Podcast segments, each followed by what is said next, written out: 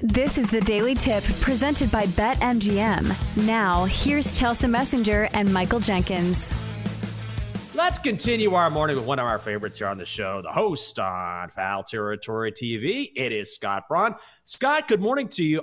I have to ask Lance Lynn was on your show last week, and if I remember this correctly, and then he had struggled for most of the season, goes out last night, absolutely balls out. Are you guys some sort of good luck charm? Good morning to you both. And yes, we are. It's called FT Magic, FT Mojo. Um, this has happened more often than it hasn't, right? We're not keeping official tally or anything, but do feel like we provide a boost. Uh, we do have an answer for this as to why players perform better once they come on the show.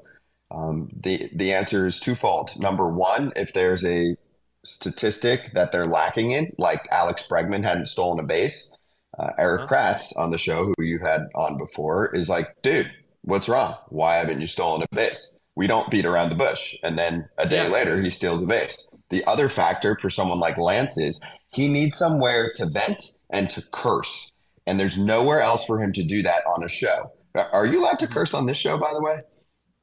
I don't think so. Uh, Let's be no. safe and but, say no.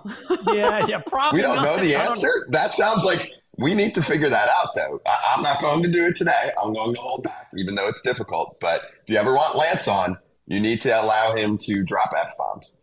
Oh, okay. Yeah, no. That's yeah, good. No, hard no for us. Yeah, it's a hard no. Okay, but that's why he's playing, buddy.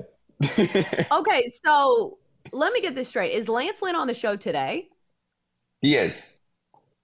Okay. So, what are some of the questions that you have lined up for him? Because Lance Lynn is such an anomaly to me because it's wild to me how he can vacillate between starts of, you know, seven shutout innings of one run ball with 11 strikeouts. And then the next one, you know, he'll give up, you know, five runs and like four innings of work. Have you noticed this? I don't know what it is about his pitching style. Like maybe he absolutely owns some lineups and then some guys figure him out. Or do you think this is just baseball being baseball and it's tough to be consistently good? Yeah, I think it's tough to be consistently good and he's just having a down yeah. year because if you look at his stat line over the past, I mean, oh, what is it, probably 10 years in the bigs, he is one of the most consistent pitchers in the sport and definitely one of the most underrated pitchers in the sport because it's not sexy. It's often variations of the fastball and it just hasn't worked mm-hmm. for him the same this year. I've I've noticed him trying out new things this year, which you know hasn't necessarily worked well. So that's why you'll see the inconsistencies where one start um, he's really switching up what you'd usually see from him in terms of obviously he's mostly still a fastball guy, but by fastball, you know, it's four seam, it's two seam, it's cutter.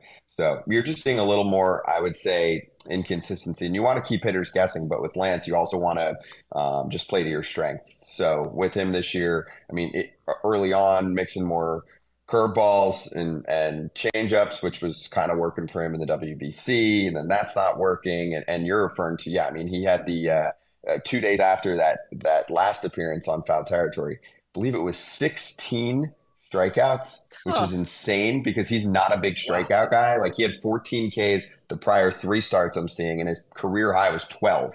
And this guy's in his mid 30s and and now hits his strikeout peak. So he's just been all over the place. Not a guy I would um, lay money down on right now on either side because I just do not know what I'm going to get. There are certain players and teams that I figure out a few months into the season do not touch because you're going to be heartbroken one way or another.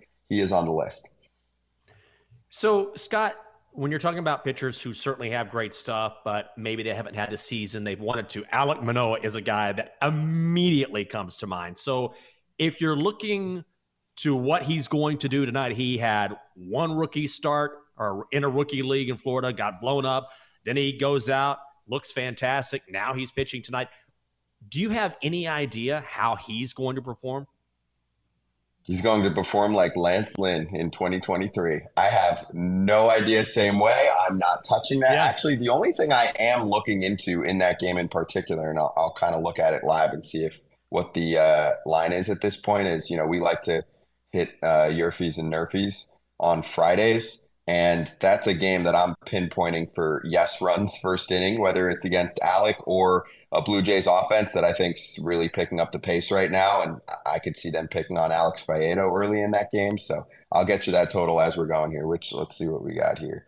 Uh, will there be a run in the first inning? Yes. Minus one fifteen. Yes, please. So I'll hit on uh, I'll hit on that game for me with Alek. Yeah, forget the minor league numbers. It was only two rehab outings. He was down there for about a month to work on things, but without being with him and seeing how the pitch, and I'm not even looking at velocity, the shape changed. I just don't know because the slider to me was the biggest problem. It wasn't sweeping across the zone the same way. And because of that, it wasn't a strikeout pitch and guys were feasting on it. And already for him, his fastball is more about like location and playing off of the slider. So I'm concerned. I got to see what it looks like first. You would think that they're not calling him up until it's fixed. Um, he just had the one double A start with success. The other one was like A ball, and and he gave up a ton of runs, but there were still some walks mixed in. So I'm not expecting a dazzling start from him. I think some of it has to do with the Jays yeah. just needing a starter as well, and him being a bulldog. Like, dude, I'm not staying down for more than a month now. Let me try this again up in the big leagues. So TBD, but if anything, I could see some runs scored in that game. Okay, so now I'm curious. Who is on your no bet list? Because you nailed it. Lance Lynn is on mine. I think other pitchers that are kind of confounding to me is Rich Hill. Every time I think he's terrible, he'll like strike out 12. Uh, and also Charlie Morton. I feel like he'll either give up like five runs or he'll be amazing. It feels like there's no in between. So who's on the no bet list for you? Yeah, you were naming some of my favorites. Rich Hill, definitely on my no bet list. No, thank you. There was a nice little run going, and I was like, this is definitely going to change, and he's going to shut down. You're, you're going to have like a lamp where he's going to shut down a big offense. Um, so, yeah, those are some of my pitchers that, that you listed that are on my list. There, there are some teams as well um, that are on my list. I'm looking back here to see. I mean, I don't keep like a formal list, but there, there are teams that I don't touch. Uh, I haven't messed much with the Cardinals this year, and when I have, I've usually been burned one way or another. I did finally give them a go again the other day. Was looking into some info that I liked, and of course, they lost by a run. Um, I believe it was the game. was it two nights ago where Jordan Hicks was against the, the Marlins? Yeah. It was against the Marlins, and I'm like, geez. I mean, you know, well, they were losing, then they came back. AJ Puk blew the save, who actually came on the show yesterday, right after that. And then Jordan Hicks throws a ball away, and you're like, all right, screw this. Not their year. Um, for a while this year, most of this year, I would say the Mets, um, the any other teams that I haven't touched this year. I'd have to look. I do have one that was very much on my like yes fly list um, mm-hmm. Definitely, have been mm-hmm. hitting Marcus Stroman starts pretty heavily, and that that kind of kept on a nice streak, especially against weaker opponents. Um, I, I, know it seems obvious, but I would say there were there were two locks this year that I would call like super locks, where I turned and, and Erik Kratz tailed me on them. I, I turned him and I was like, dude, am I missing something here? Like there was a, it, it was, I think the Pirates had lost like six in a row. The Cubs were on one of their streaks and they've been super streaky. And it was Stroman like in that start was like minus 125 tops, maybe less. And I was like, how is this not like in the 140 range? And I was like, do they, do, does someone know something that we're looking at injury reports? Yeah. I'm like, no, he's fine and and they crushed him. So there's been a couple of those. So I, would put him on on the other end against bad, weaker opponents, just weak contact city ground balls and rack up dubs. So Scott, I have to ask, and I know this is kind of a question that's overblown, but of all the players who have the best case for being snubbed in the All Star game, which player do you think probably deserved a nod, or even a player who's quietly having an exceptional season that maybe we're not paying attention to? Well, the there was one ultimate player who was snubbed, but because half the dudes in the star game, uh, my back hurts, Bahamas. Um, then guys get in. So Wander Franco is now in, but we hammered that because he's one yeah. of the top players in the sport right now. So does that count? Like because we we were crushing it, but then of course injury replacement he gets in. Like can can I get credit there, or do I have to go now off the board again? No, you get credit there because he wasn't an original okay. All Star. So like he yeah. wasn't yes. voted as an All Star. Absolutely. So so that would be the guy. That would be the guy I, I, would I would crush. So the Rays have been one of the top teams in the first half of the season. You you definitely make the case easy for top three. I think the Braves are now number one in the power ranking. So he's basically the best player on the team that played the best in the first half of the season. You want to promote young stars? He's 22 years old. He plays an all around game. So brings the bat, plays elite defense, elite base runner.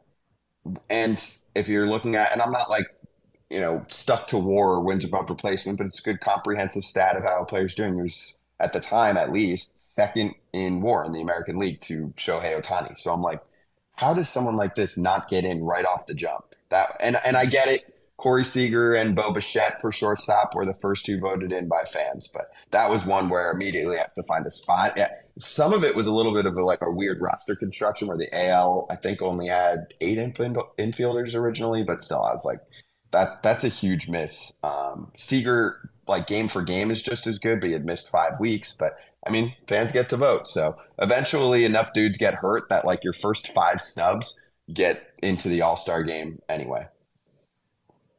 All right, so we're running out of time. So quickly, I know you have some plays for today, so let's hear them. Um, okay, so I'm looking at the Philly Miami game. Uh, I'll head back mm-hmm. to um, the Marlins, and I'm actually not sure because the Marlins they're kind they're kind of on my no fly list right now, Chelsa. So I don't I don't want to touch the offense. Zack Wheeler's pitching is actually in a little rut, which happens to him usually mm-hmm. once a season. I didn't really want to touch that side, but what I am looking at is just the run total for Philadelphia, and I'm I'm back and forth between the three and a half and the four and a half line. So right now, for just the Phillies, I believe we're at four and a half or plus. How many runs will the Phillies score? We're at four and a half plus one thirty five. I like it. Sandy Alcantara has not been good this year for the most part. There's a guy on on my yes file list that I've been picking on after noticing in the first month of the season that he hasn't looked the same. I haven't seen Sandy consistently put it together, even though he is better at home. But to, even if Sandy does have a great start, um, I could see the Phillies picking on the Marlins bullpen. So I'll go with the Phillies runs um, at four and a half at plus 135. That's one of my favorites. And then add a few, let's just pick one, for example. Uh, well, we'll definitely go Toronto, Detroit with that YRFI. Let's hit that. And then one other that I was looking at is, and I know it's Tyler Glasnow, who I really like, but Atlanta's offense in the first inning is mm. absurd and just does not stop churning. So I could see a run between Atlanta and Tampa Bay. So I'll go a YRFI in that game as well. So th- those are my three that I'm looking at early in the morning. Then I'll have coffee and I'll probably add like six more. He is a host on Foul Territory TV, and I love when you bet YRFIs and NRFIs. That's fantastic. Check him out on Twitter at Scott Braun as well. It is our friend Scott Braun. Scott, we appreciate it. Thank you, sir. Thank you, friends. Talk to you soon. For more, listen to the Daily Tip presented by BetMGM. Weekday mornings from 6 to 9 Eastern on the BetQL network, the Audacy app, or wherever you get your podcasts.